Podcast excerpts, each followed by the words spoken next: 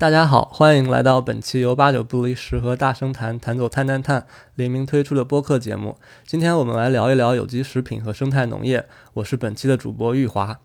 提到绿色食品、有机食品、健康餐饮这类话题，网上怎么说的都有，众说纷纭，云里雾里的，让大家搞不明白究竟是怎么回事，究竟怎么吃才是对的，才是好的。尤其是爸爸妈妈们看了一些心灵鸡汤和网上所谓的养生帖之后，更是每个月给我们转发大量的消息。今天我们就来好好的聊聊吃，吃饭的吃，整明白什么是有机，和我们有啥关系，到底生活中要不要去选有机？选有机就是让我们多花钱吗？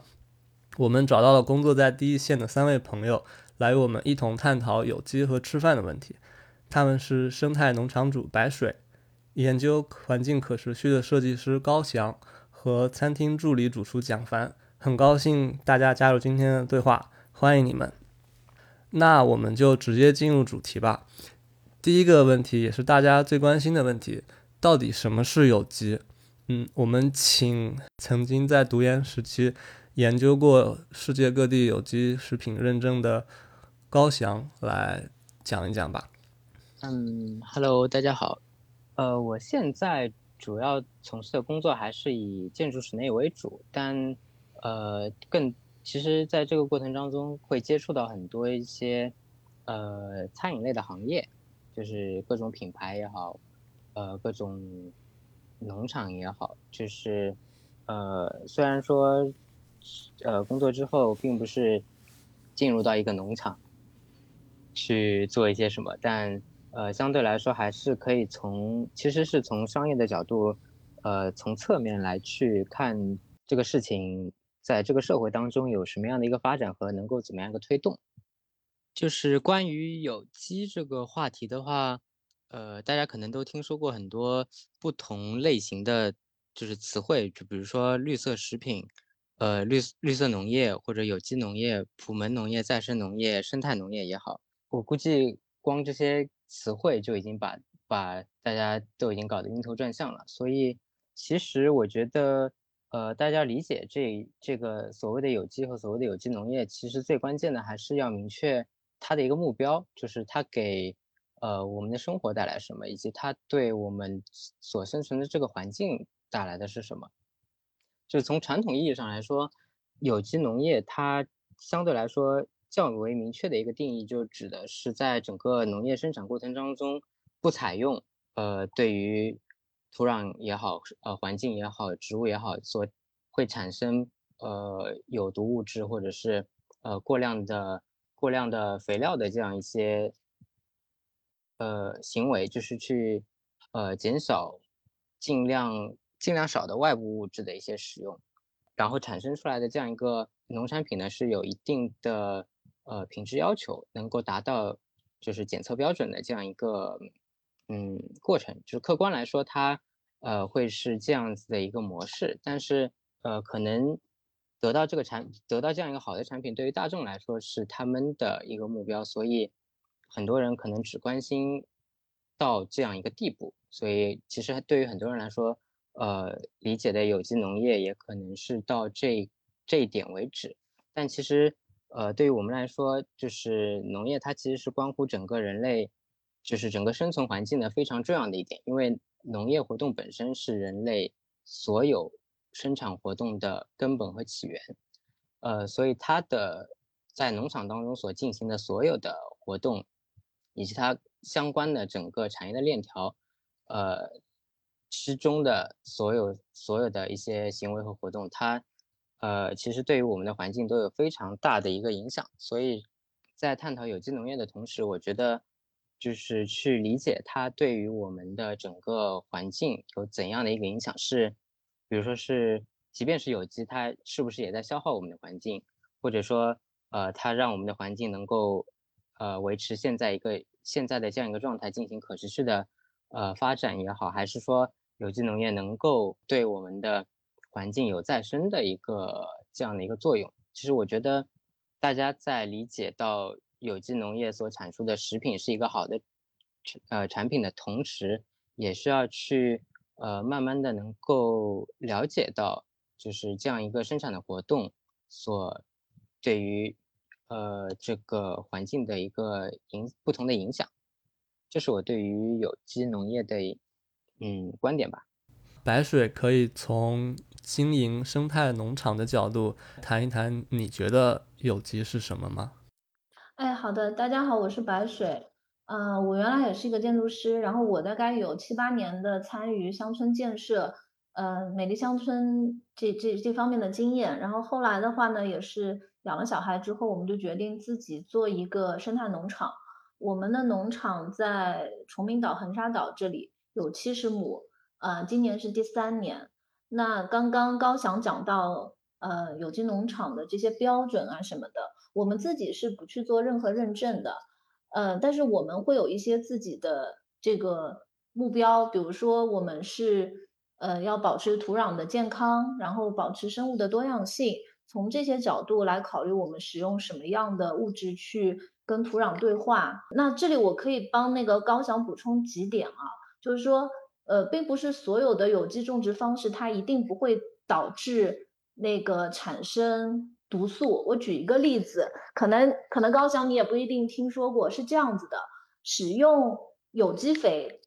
呃，就不是那个成品有机肥，就比如说那个好的羊粪，羊粪之后，它会在土壤里面形成一个氧化还原作用，羊有机肥多的时候，反而会置换出水稻田里面的粿，然后就是我们说的那个粿大米，就它其实要严格的去控制呃，这个这个有机肥的用量，然后不然会置置换出这个东西。然后这个东西本身是在土壤里面的，比如说这个东西本身在土壤里面并不超标啊、呃，但是呢，它在这个种植过程当中使用有机肥反而会置换出这个东西。这个和生产没有很大的关系，因为这个土壤里面的这个成分它可能是符合种植标准的。你不可能把土壤里面所有的这个微量元素都去除。然后还有一个是有机农场是可以使用成品有机肥的，然后使用成品有机肥其实会导致土壤板结，和使用化肥是一样的。再有一个，有机农场其实是可以使用呃生物农药的，那生物农药它还是会把害虫灭掉，而不是说保留一定的虫然后靠天敌来捕食。我们尽量我们自己的农场我们会选用的方法是让那个引进这个天敌，呃，比如说瓢虫啊、蜻蜓啊，呃，我们会买这些虫卵，哎，就就这种，然后什么呃小的赤蜂啊、呃、这些东西让它去捕食，呃，稻田也好，那个蔬菜田也好的害虫，用这样的话呢，就是是是有生物多样性的。呃，如果用生物农药的话，还是依然会破坏生物多样性。但至于说这种种植方式是不是会带来更好的口感，其实并没有一定的关联。当然你使用化肥农药的时候，很多时候其实是快速催生，破坏了土壤结构，呃，那个加速了这个这个植物的生长，它没有到这个生长周期，所以这样会导致口感不好。但是有更高标准的生产方式不见得会带来更更好的口感。呃，我大致上是从我的角度来看这个呃有机农业，或者说我们更高标准的是生态农业这样这样的情况。那我可不可以这样理解，就是现在我们所说的有机食品比较粗泛的分，它其实就是有两大种，一种是产自于仅满足最低有机认证标准的一些商业化或者工业化有机农场，还有另外一种呢，就是产自真正对自然有益的生态农场，就是像白水你这样的农场。然后当然就是在这两个极端之间也会有很多其他的 in between 的这种有机农场，这样子理解可以吧？呃，也不一定划分的这么明确，因为虽然我我的方式是我觉得更好的方式，但是我觉得有机农场它至少是一个标准，呃，就我们这种生产方式其实没有办法制定标准，呃，这个对于大家去就是普通消费者或者是采购的时候，他做选择是有困难的。那我们请餐厅助理主厨蒋凡来给大家讲一下我们为什么要吃有机。嗯，好的，大家好，我是蒋凡。嗯，我觉得就是现在有机的话，在我们餐饮业现在的嗯地位中是有很大的提高的。就是随着这些就是餐饮业两千多年的这种呃历史繁衍啊发展，然后嗯现在来说就是会出现很多食品安全问题。嗯，就比如说一些注水牛肉啊，或者是什么农药蔬菜啊、毒大米啊这些越来越多，所以就是说，就这嗯种情况下树立呃全新的健康餐饮理念，然后推进科学合理的健康型膳食，应该是就是说未来的一种发展趋势吧。其实像你作为厨师，平时是需要天天都跟这些食材去打交道的。那我想知道，就是说在面对和处理有机食品的时候，有没有什么不同的感觉呢？哦，对，这一点就是从口味方面来说，呃就是如果你体验过经过鉴定的有机的那种纯天然的食物是，嗯，感觉是很不一样的。就是当然就排除一些个例，比如说那种百分百的可可巧克力啊，嗯，它的口感会跟那个碎粉比差不多，我吃过，嗯，就大部分有机食材它给予人的那种感官特性都是有。嗯，较高层次的，不是那种单一的甜或者是酸，是给人一种很舒服的、很平衡的感觉。嗯，这些都是优于那个普通食材的。那现在像有机食品在餐饮业中，它是一个什么样子的地位？就是有不同的餐标什么的吗？对，它就是我们平常在做餐标的时候，设置餐标的时候，然后一般会，嗯，把有机食材运用进去的时候，餐标都会高出，相应高出很多，嗯，高出一倍到一点五倍的样子。所以就相当于，其实，在餐饮行业，有机食品它是一个高档食材的概念，可以这么说，对吧？哦，对对对，呃，我有个问题想问一下大厨，就是就是你刚刚说到用有机食品做出来的这样一个菜品的话，它的呃价格会高于普通传统食品的一到一点五倍。那呃这个里面的，就是说是因为有机食品本身的成本的因素更多一点，还是说是因为呃它的这样一个有机的名头所带来的这个价值，使它有了更高的那个销售额？我对这个问题挺好奇的。对，其实它两方面都有。就是说，第一点的话，它本身确实就是价格会相对高一点，我们就是花费的成本会高一点点。嗯，因为有机食材它也不是很好采购，嗯，加上一些就是采购成本，对它本身会就是高一些。然后就是，嗯，有机食材它本来就是处在一个，嗯，我们把它列入到优质食材的一个位置，嗯，它就是会跟那些进口食品啊，然后其他的一些优质食材是不分那种先后的，所以它就是我们在设置菜单的时候，就会利用有机食材，然后把那个菜品的层次啊，然后提升到一个较高层次上面。呃，还有一另外一点，我也挺好奇的，就是说，呃，其实，在以前，比如说小时候我们接触到的那种，呃，自家田里或者说院子里面种出来的那种，所呃，其实也是有机的这样一个产品，其实它的，嗯，那种样貌，其实是长得就是所谓的那种歪瓜裂枣。其实它，呃，其有的时候越是长得难看，然后但它的口味可能会是会是很好的，就是至少呃以前田里面出来的，比如说西红柿，它各个形那个样貌都是奇奇怪怪的，但它的那个口味就是非常不一样。那呃，比如说在有机餐厅里面，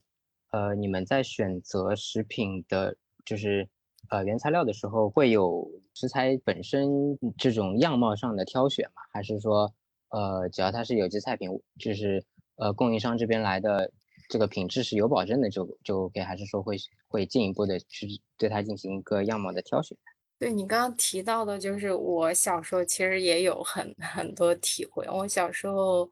嗯，经常去我姥姥家，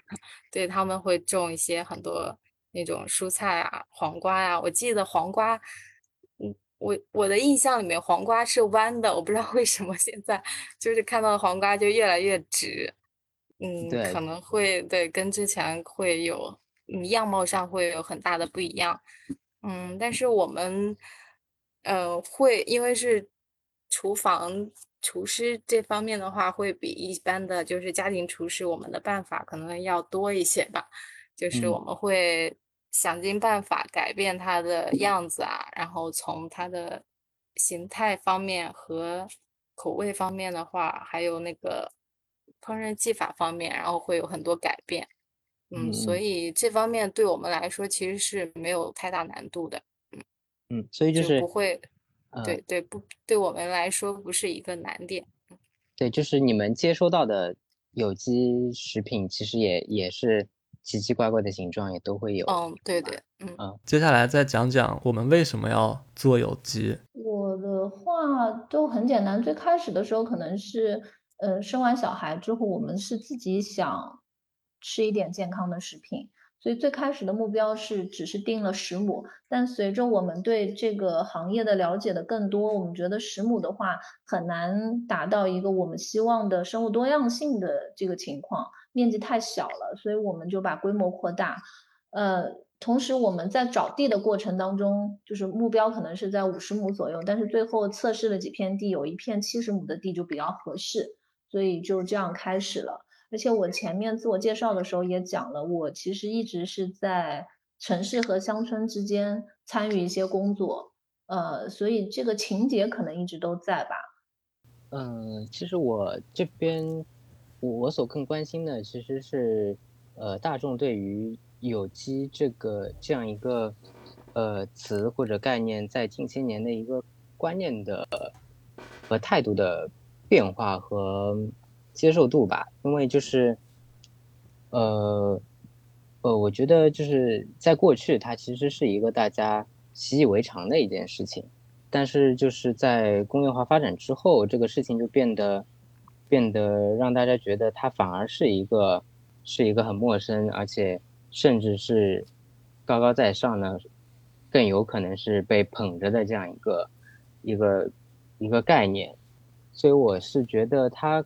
在我们的生活当中，就是呃，不管是以像就是各种小农场来来做这样一个呃促进和推广也好，或者是以其他的一种商业化的手段来让呃更多的人，甚至是年呃更多的年轻人能够去呃去理解到这样一个事情，有机这个有机甚至是生态的相互之间的这样一个关联，有这件事情，他们能够去关心到，我觉得这个是更重要的，因为这个事情关乎到在之后可能是一百年、两百年之后的这样一个大众普遍的一个思维吧。呃，我觉得其实现在很多人，比如说很着急的在想着，呃，地球的环境会怎么样、怎么样、怎么样。其实，在我们这样一个一个处于算是过渡时代的状态的话，我觉得更重要的还是去树立一个良好的良好的观念，能够去呃引导大家可以有一个正确的正确的生态观。这个是我更关心的一个事情，所以嗯我我会觉得，呃，不管是在什么时代，以什么样的态度，呃，推动有机这个事情，嗯，至少它不是错的。对对，其实就像刚才高阳说的，可能在工业化之前，我们大家吃的所有东西，它都是以现在的标准来看是有机的，所以其实确实是需要去重新看待这个问题，就是重新去审视说我们现在行星的一些自然边界的问题。那呃，有一个问题是大家很关心的，就是说有机食品它更好吃吗？或者说它的品质更好吗？呃，我我自己是觉得那个，呃，我们种出来的东西是它其实是生长周期会更长，然后还有一个是我们基本上是选择在它成熟的时候采摘。嗯，我觉得这里有一个观念是说，就是为什么是两百年前或者一百年前我们的东西会更有机一点？呃，一方面是因为化学的这个就就这种各种各样的试剂是在近一段时间发发明出来的，还有一个我觉得很大的问题是运输。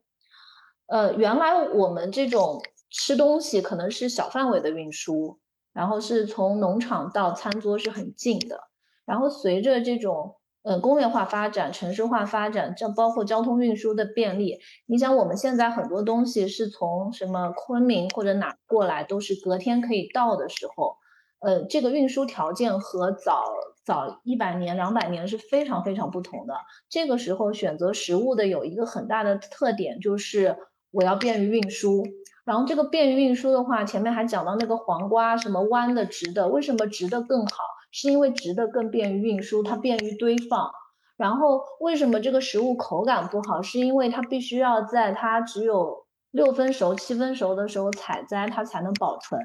包括呃，有些食物它选择育种的时候就会选择它是一个耐存放的品种被更多的保留下来，而不是会选择一个口感更好的品种会被保留下来。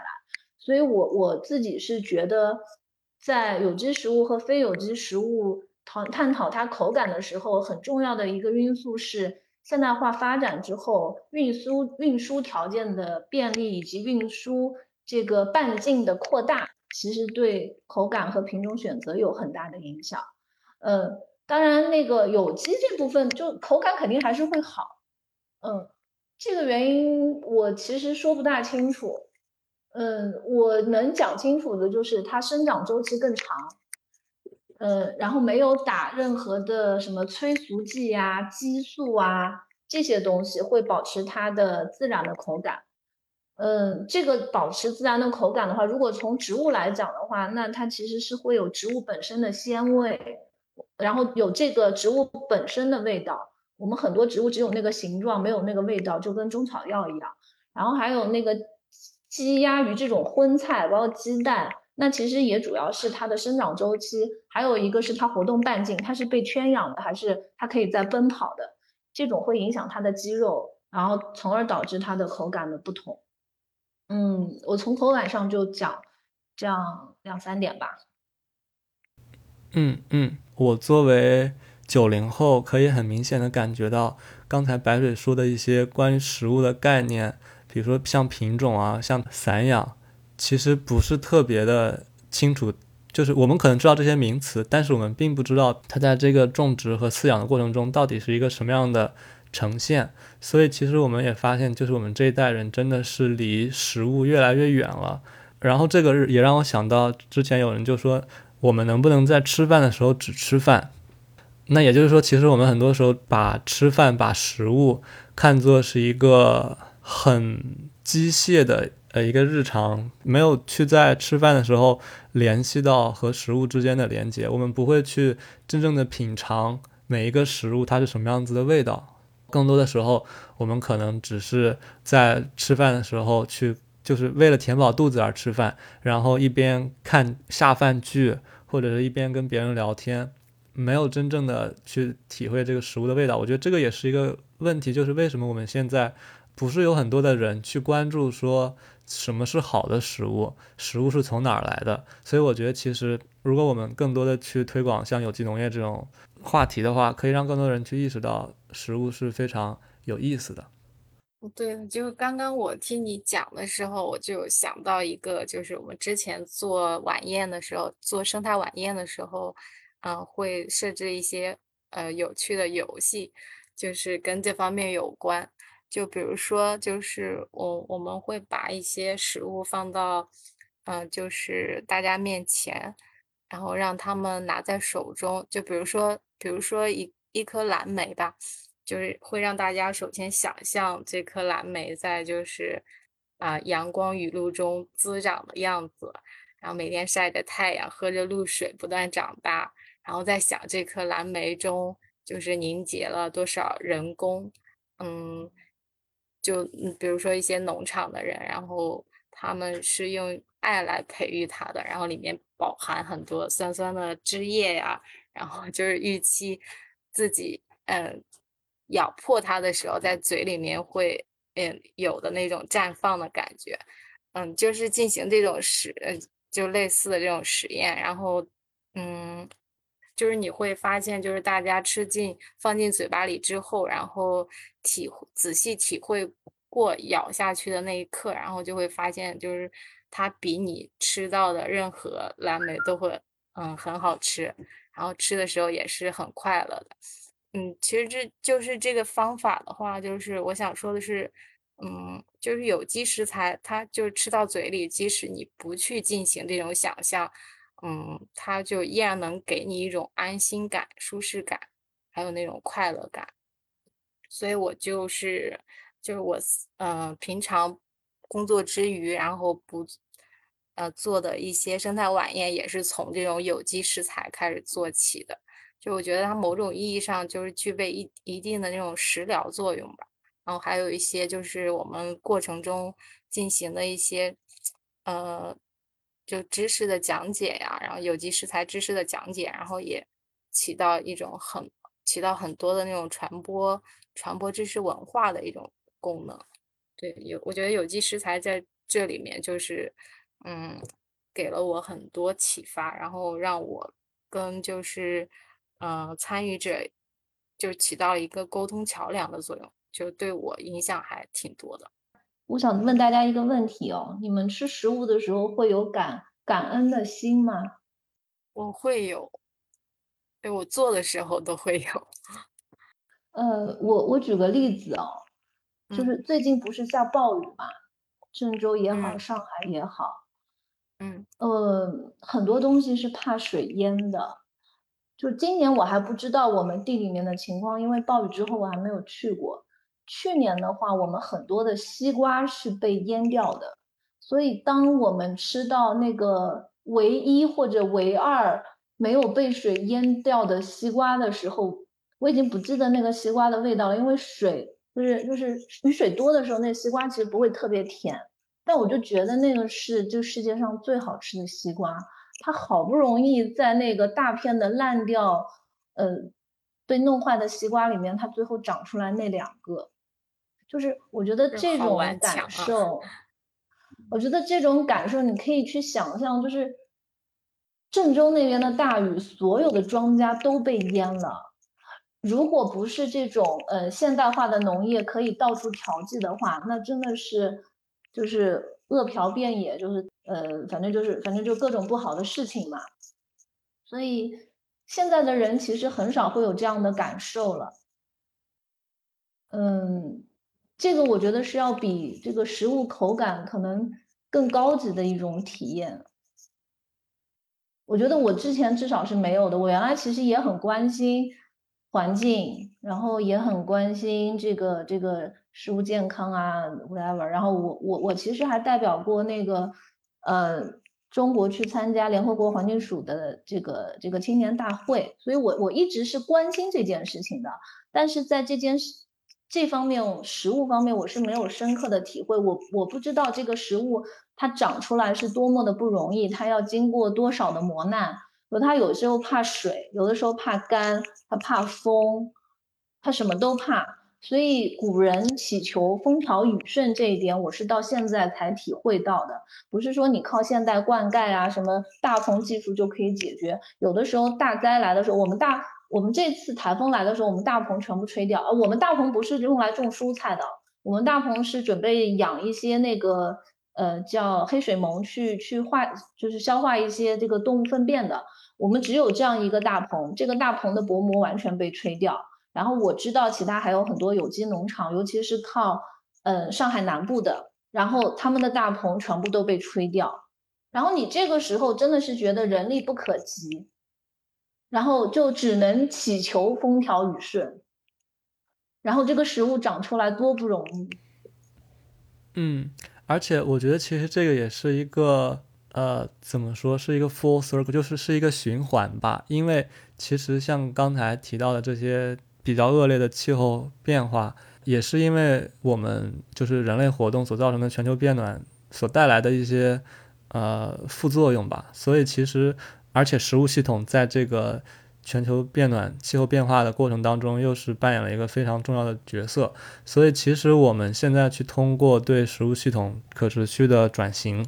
是希望可以减少像这种天灾，然后可以更好的生产出来更多更健康对自然有益对我们人类也有益的这种食物的。呃，我我有看到那个，就是我我还没看高翔的文章，但是我我大概了解一下，了解一点，就是高翔，就你研究下来之后发现，其实并不是所有的那个有机农业都对这个环境是友善的。我想听你谈一谈这些，嗯，就关于这些的研究。嗯，就是嗯，其实是这样一个问题，就是说，呃，我的出发点呢，呃，是基于有一个。就是所谓的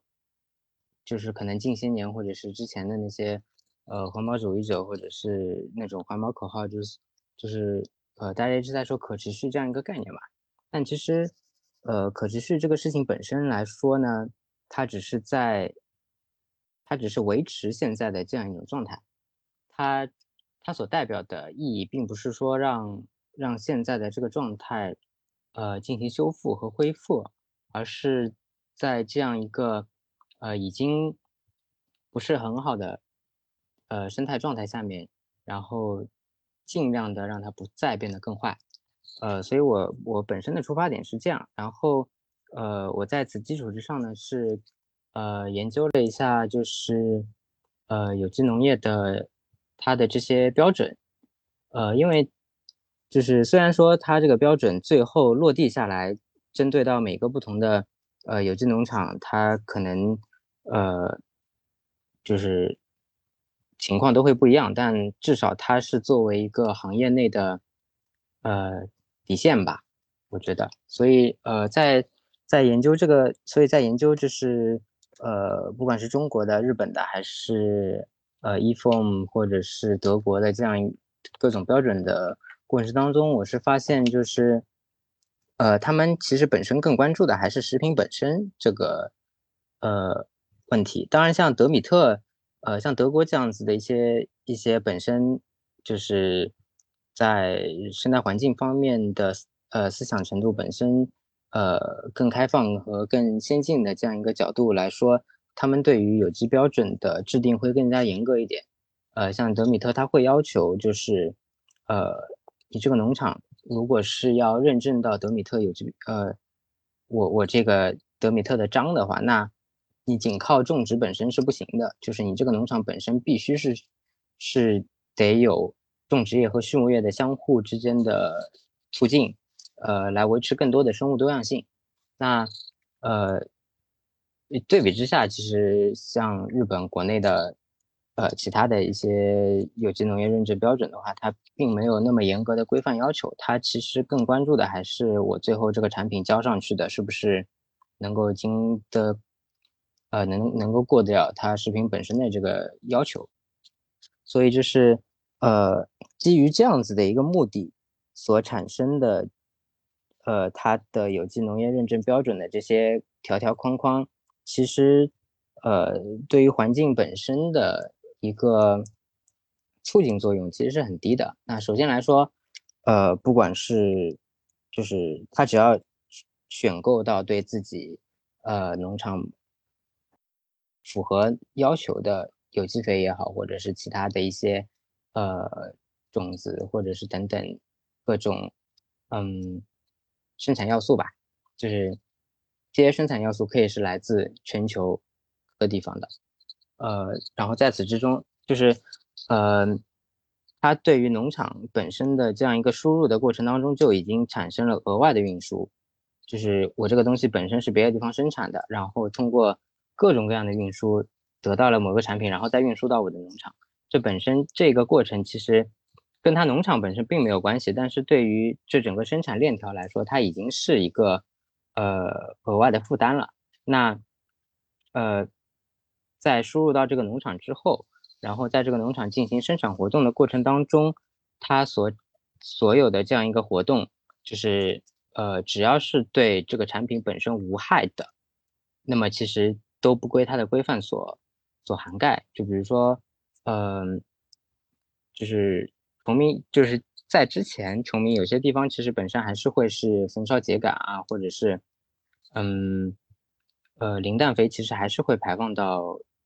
呃就是附近的水体当中，就这本身嗯不影响它的一个认证，但是它对于自己周边环境的破坏还是会带来一定的负担。呃然后再说到整个农场输出的这样一个状态的话，有机呃有机产品本身目前来说呃在更多情况下面它对于消费者来说是一个品牌和标签。其实我觉得有机在生态上面做的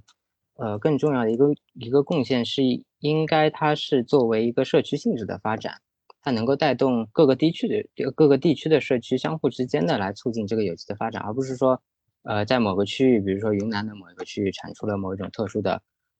呃有机的产品，比如说新疆的某一种瓜类或者或者高原菜类。你想就是全全国可能大家提到那个东西就一定要是来自那边的，那呃这样子的一个输出对于农场来说我觉得是一个特别巨大的消耗。所以我觉得虽然呃有机农业有机农业的标准能够对农农场本身有一定的呃促进作用，但是它食品的这个产业链条还是原来的工业化的产业链条，就在就是在这样一个呃大的结构框架没有改变的情况下面，只是有机农业只是在农场本身做了一点点的促进作用，但这样一个作用其实是很小的。所以我我的呃更关心的点是在于呃有机农业本身它是对农场的一个自身的规范和促进作用的帮助下的前提下，它能够有一定的呃社区性话题，以及可以去从这个核最核心的农场的根基来去看怎么样去推呃怎么样去反推和推进就是上游链条和下游链条的一个发展。我不知道我也没有是不是说的有点太啰嗦或者太太那个啊，没事哦，我理解我理解。然后我我觉得我我的目标是跟你一致的，然后我只是会有我的困难在于，呃，我我们农场的这个肥料来源是本地别的地方，就是就是我们整一个岛上其他人在养羊，我就把它的羊粪拉过来，呃，是这样子的，然后就没有从外岛来运输，嗯，然后我们自己农场其实也有养鸡、鸭、鹅这些东西，嗯。但是其实有的时候问题是在于，其实我们农场的工人不会养羊，我我们的羊养了很容易死，也没有很容易，但是养不大好。然后还有一个，我们其实还养鱼，然后我们养鱼的问题是说，养鱼的时候那个那个卫星定卫星定位会照下来说你这个地方是属于农田的，不让我们挖挖那个鱼塘。呃，所以其实在这种生产过程当中，我们会遇到很多那个我们希望做成什么样子，但是实际上我们没有能力做成什么样的问题。我讲的我讲的点是在于那个做一个多样性的这个农场，对其实农场的经营人包括他的销售其实提出更高的要求。就他如果生产单一的产品，他不管是呃管理的人、种植的人，然后销售其实都会简单化，然后规模化，容易产生效益化。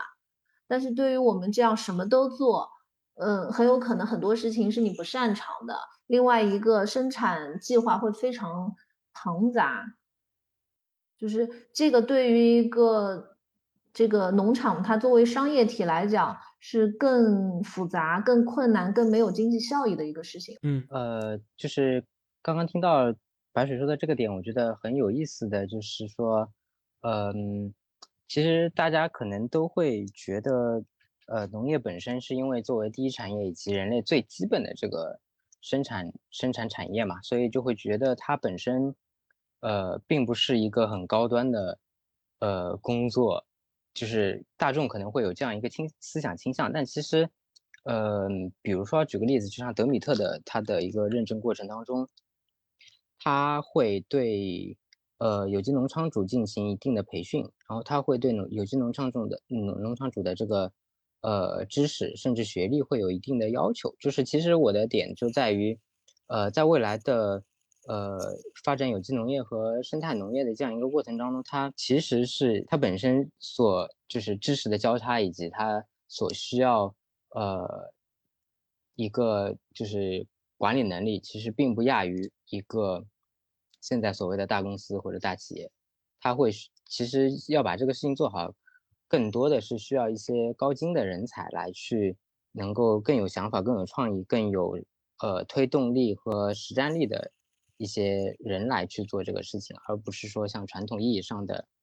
当地，对对对对对，所谓的当地人就可以搞定这个事情了。是非常同意，非常难，基本上没有学习样，就是没有特别好的学习样本。然后我没有办法就是真正的做到那个社区支持农业，呃，因为我们有一些部分就是我们比较倾向于是在地化销售，就是就是当地呃就是就其他人到农场来，然后吃住一段时间，嗯，但是这个其实很少，嗯，大多数情况还是我们要快递把食物运出去，然后也没有建立一个比如说社区的定点，我可以。我我们一直很希望，就是说，比如说一周送一次菜到那个地方，然后那个地方大家来分这些东西，然后这些东西是各种各样都有，呃，然后是应季的、当季的蔬菜。但是我们其实没有能够建立起这样的一个上下游的链条。但是你说的是我们希望达到的一种状态。我是这样觉得，就是说，呃，就是这个这个问题本身来说，确实有它的局限性，因为。其实现在来说，真正在做有机或者生态的农场，呃，甚至是呃畜牧场，其实是很少，而且大家可能相互之间也并不是一个合作或者是一个什么样的呃，就是成体系的一个社区化的规模，呃，所以呃，目前来说这个目标当然还是相当的遥远，但是我是。呃，觉得就是就是在近几年的一个呃，就是对于商业化的呃餐饮也好，或者是一些呃有机产品也好，我觉得它是可以有一通过一些呃社区化以及是商业化的过程来能够促进这样一个呃有机产品的推广和活动性质的推广，特别是在年轻人这一块，嗯、因为。现在年轻人还是会，其实比较注重就是，呃，健康，而且他们对于新兴事物以及，呃，说白了，有机产品这个事情本身，对于年轻人来说最重要的一个是好吃，一个是好玩，还有就是能够交朋友，呃，所以我觉得有很多东西其实，呃，做农业也好，或者是做生态也好，它不必要去排斥一些商业的逻辑，所以我是觉得。现在当然当然对，现在也是也渐渐的会有一些呃就是地产或者是一些个体来来去做一些商业化的呃有机产品的推广，我觉得这个是挺好的一个苗头，就是至少在后来我我觉得在未来的过程当中呃有更多的更好的商业来去介入呃有机或者是生态农业这样一个过程的话，呃应该是一个呃结论不好说，但是我觉得会是一个很好的搅动一下这样一个现在的僵局吧。嗯，对，那如果想要把这件事情做好，其实它是一个跨学科的事情，而且需要不同学科都是你需要有非常先进的这个观念理念还有一定的技能和知识的。那在接下来的时间里，我们怎么样可以去真正做到说推广这个生态农业，或者说让更多的消费者去接受这个生态农业呢？各司其职吧，我觉得就在我们这里至少三个人其实都在这件事情上做着自己的贡献，呃，或大或小吧，就是就是我们的影响范围其实很小，但是只要持续在做，你看我们三个人就会遇到，可能我们后面可能就能做出更多的一些事情，嗯，只要再把这个事情往前推就可以了。嗯嗯，就裂变可能需要一个机会。这个、嗯，对，这个我也非常同意。就是，呃，即便有再怎么样的理论或者什么，就是一旦做到实际落地的这个过程当中的时候，确实只能是，呃，以一步一步目前最好的状态来去来去做它，就是其实你也没有办法说，呃，即便我们有所谓的各种各样的理论或者是各种的系统去支持说可以做出一个什么样的农场和怎么样的社区，但呃，是就是在特殊就是实际的情况下面，嗯，你也只能去在当下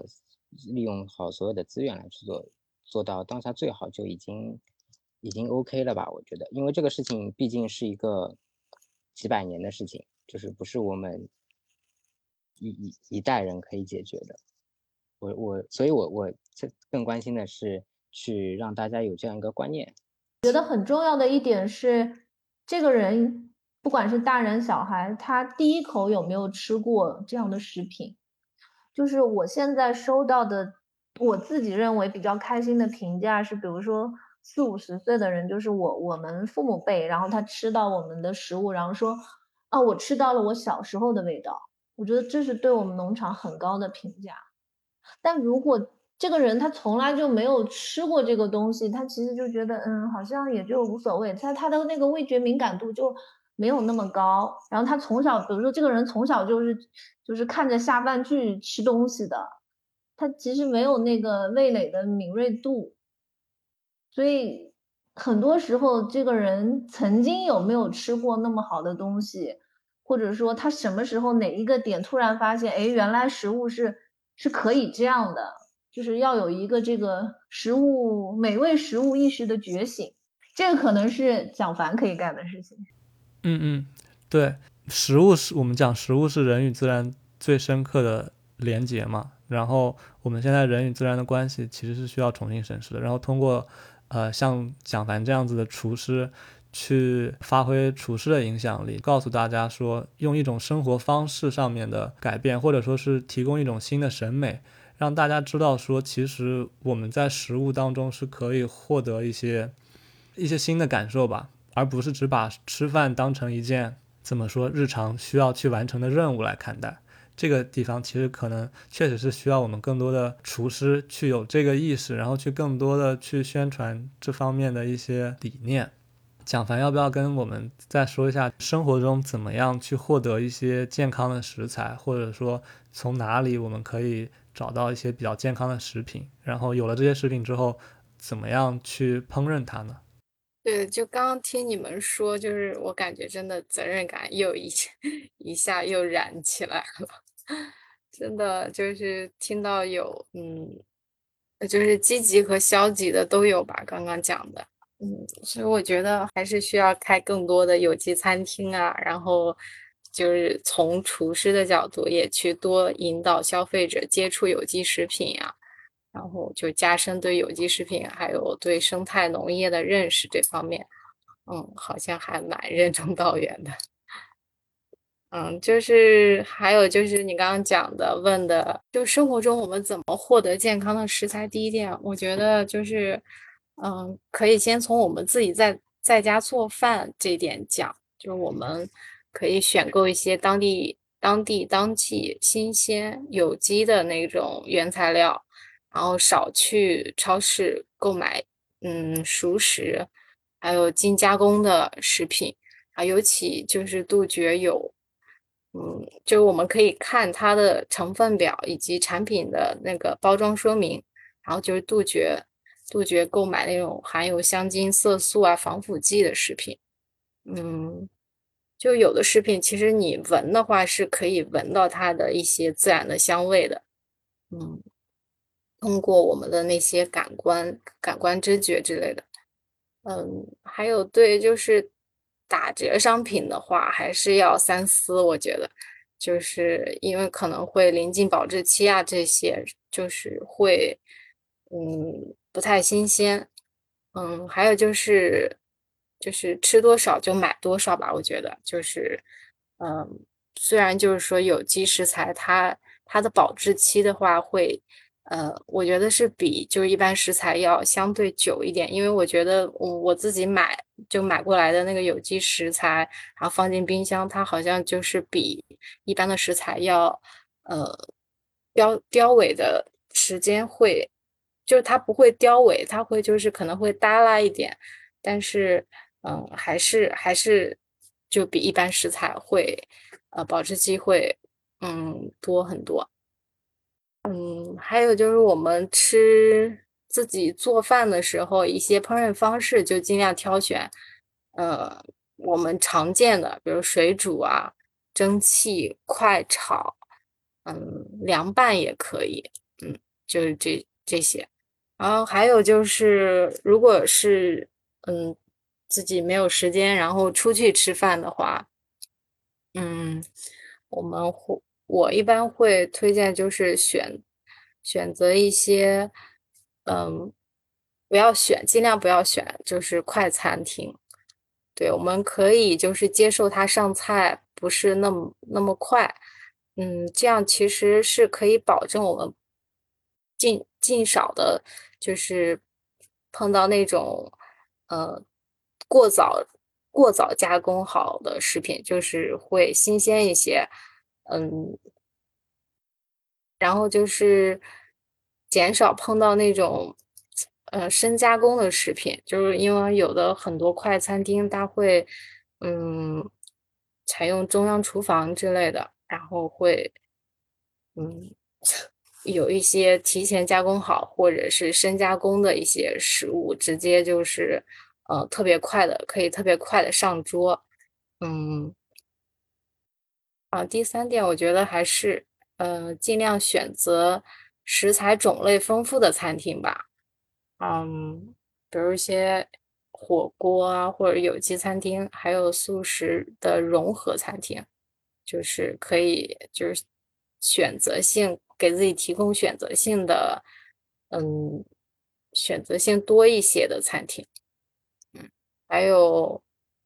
嗯，我觉得手做的一些，嗯，餐厅啊或者小吃啊，还是可以，嗯，选择的。就是传统工艺的菜肴，就是相对没有那么多变化，就是你可以清楚，嗯，是怎么做的，然后根据自己的需要选择就可以了。嗯，最后说的这个传统的，可以举几个例子吗？嗯，传传统工艺的菜肴就是蛮多的，就是刚刚也说了，分很多菜系嘛，呃，但大家就是知道的，其实。呃，就那些，比如说川菜的话，什么宫保鸡丁啊，然后鱼香肉丝啊这些，啊，你你肯定提到的时候，你就会就能清楚它是有什么食材构成的，嗯，就可以根据需要选择。就比如说你点菜的时候，你就可以呃根据自己需要的量，然后呃大致的能就是大致的能。清楚自己，呃，点完这个菜，然后，嗯，它可以给自己提供什么方面的能量？嗯，哦，对对，如果就是你如果选择那种，呃，你不太熟悉的，然后或者是变化很多的、变化很大的那种菜的话，你会就不知道自己点的是什么，然后就会不是很清楚。嗯嗯，确实，呃，这个其实现在有一些餐厅，它都会尽量的在自己每道菜下面把它的配料写清楚，我觉得这个也是挺好的一种做法。对，然后之前我们有说过，希望蒋凡给我们准备一道菜谱。这方面的话，我觉得如果就是单单讲一个，嗯，菜谱哪哪道菜的话，我觉得意义不是很大，就可以。讲一些搭配，就比如说我们想要自己在家做做一道菜的话，嗯，它就是满足，嗯，想要满足自己一一餐的所需的话，就是可以有很多搭配。嗯，首首先的话，我觉得还是啊、比如说你做一道嗯沙拉吧，对，比较简单，然后又省时间。然后你可以就是先首先做一些就是呃基底谷谷物类的，比如说杂粮啊，或者是什么黑黑米啊，或者是红米啊之类的，就是任何杂粮的嗯米饭，嗯就做一个先做一个基底，然后再搭配一些蔬菜嗯、呃，西兰花呀，或者是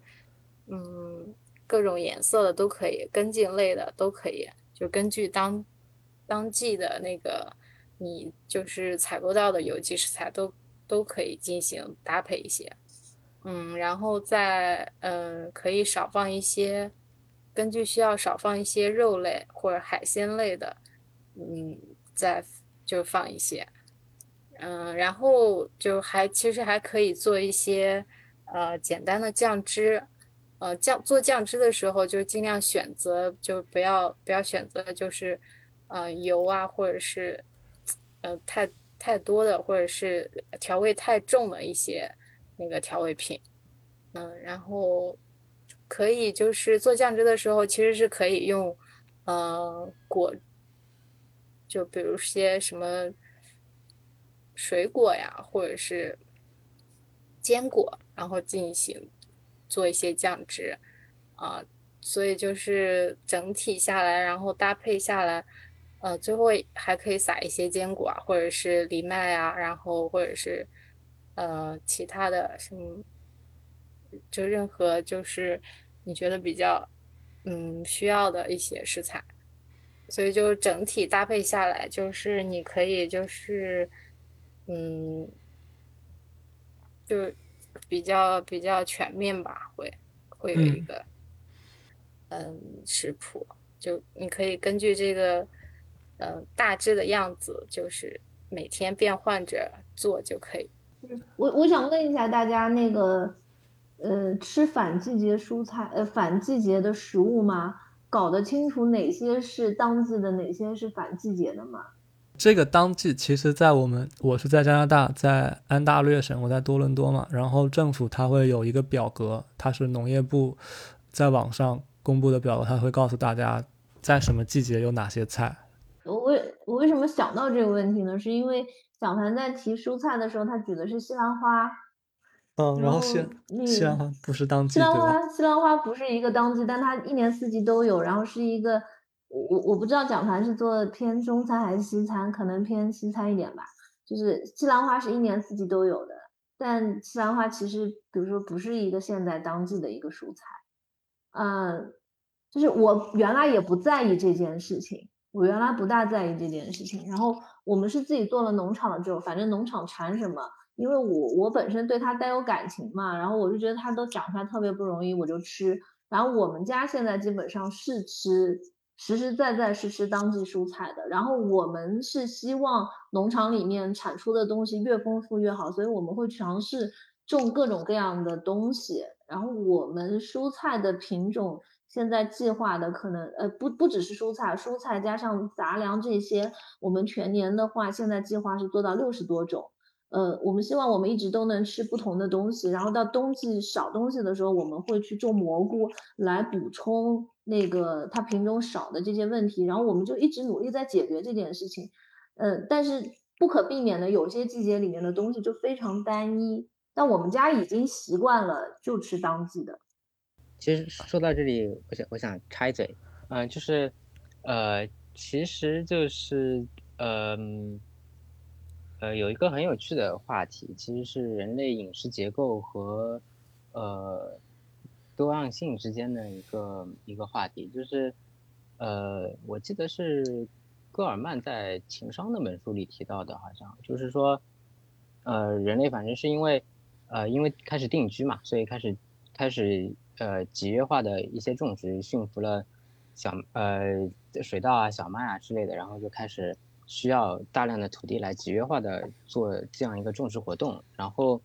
呃，到了现在，其实人口越来越多的这样情况下面，就是呃这样的集约化会变得越来越严重，就是比如说有些土地一年呃三耕的，就是水稻、小麦、水稻，甚至有的一年种四轮这样。呃，对于土土壤和生态来说，其实这是一个非常大的消耗。那呃，想到这个事情，我就觉得，呃，比如说以前有的时小时候，我会觉得，嗯，好像顿顿都需要吃米饭，就是不吃米饭好像不行，根本吃不下菜。但其实后来慢慢的开始，我发现，呃，就是其实你不不不吃饭，其实也不会怎么样。就虽然就是比如说吃饭这个问题是，呃，一方面是中国人的一个传统嘛，但其实从饮食结构来说，它是不是一个必要的事情？就是是不是可以通过其他的一些摄入，呃，让人人的这个饮食结构变得更加多样性和丰富，然后从而去减少一些呃集约化的这样一个情况。然后另外一点呢，就是说，呃，对于肉类的消耗，其实对于肉类的消耗也是在呃就是近一百年以来，呃，人类对于肉的需求其实是越来越大，嗯，特别是呃牛肉和猪肉的这块，其实就是畜牧业对于呃二氧化碳排放、